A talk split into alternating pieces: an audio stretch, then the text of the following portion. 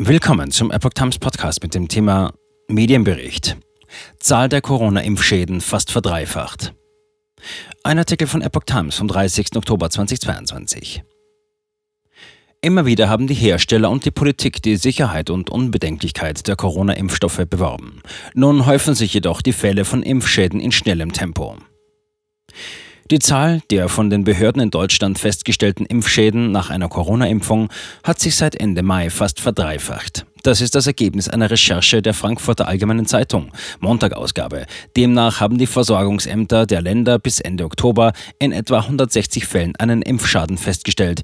Im Frühjahr hatten die Behörden in lediglich 64 Fällen einen Impfschaden anerkannt. Rechnerisch kommt damit derzeit ein anerkannter Impfschaden auf knapp eine halbe Million Geimpfte bzw. auf gut eine Million verabreichte Corona-Impfungen. Nach Angaben des Robert Koch Instituts ist ein Impfschaden die gesundheitliche und wirtschaftliche Folge einer über das übliche Ausmaß einer Impfreaktion hinausgehenden gesundheitlichen Schädigung durch die Schutzimpfung. Wer haftet?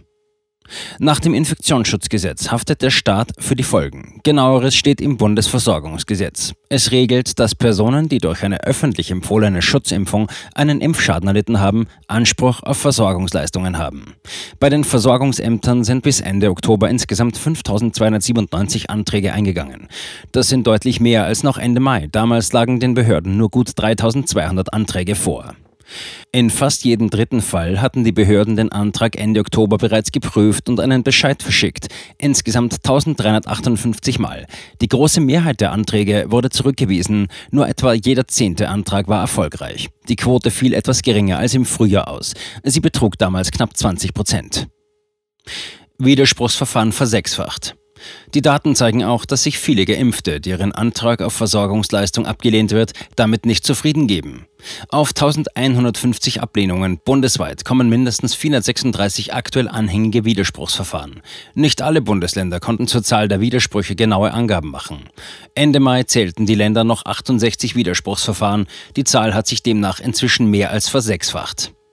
Der gesundheitspolitische Sprecher der FDP-Fraktion im Bundestag, André Ullmann, sagte, dass vermutete oder nachgewiesene Impfschäden ernst genommen werden müssten.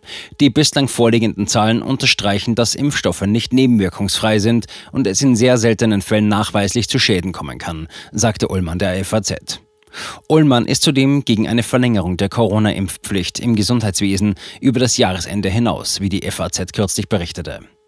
Nach heutigem Wissensstand sehe er keinen Sinn in einer Verlängerung, sagte Ullmann der deutschen Presseagentur. Er sprach sich für ein Auslaufen der Impfpflicht zum 31. Dezember aus.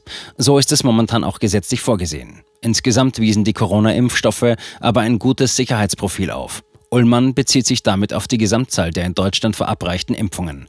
Diese liegt bei knapp 187 Millionen. Insgesamt haben sich 64,5 Millionen Menschen mindestens einmal gegen Covid-19 impfen lassen.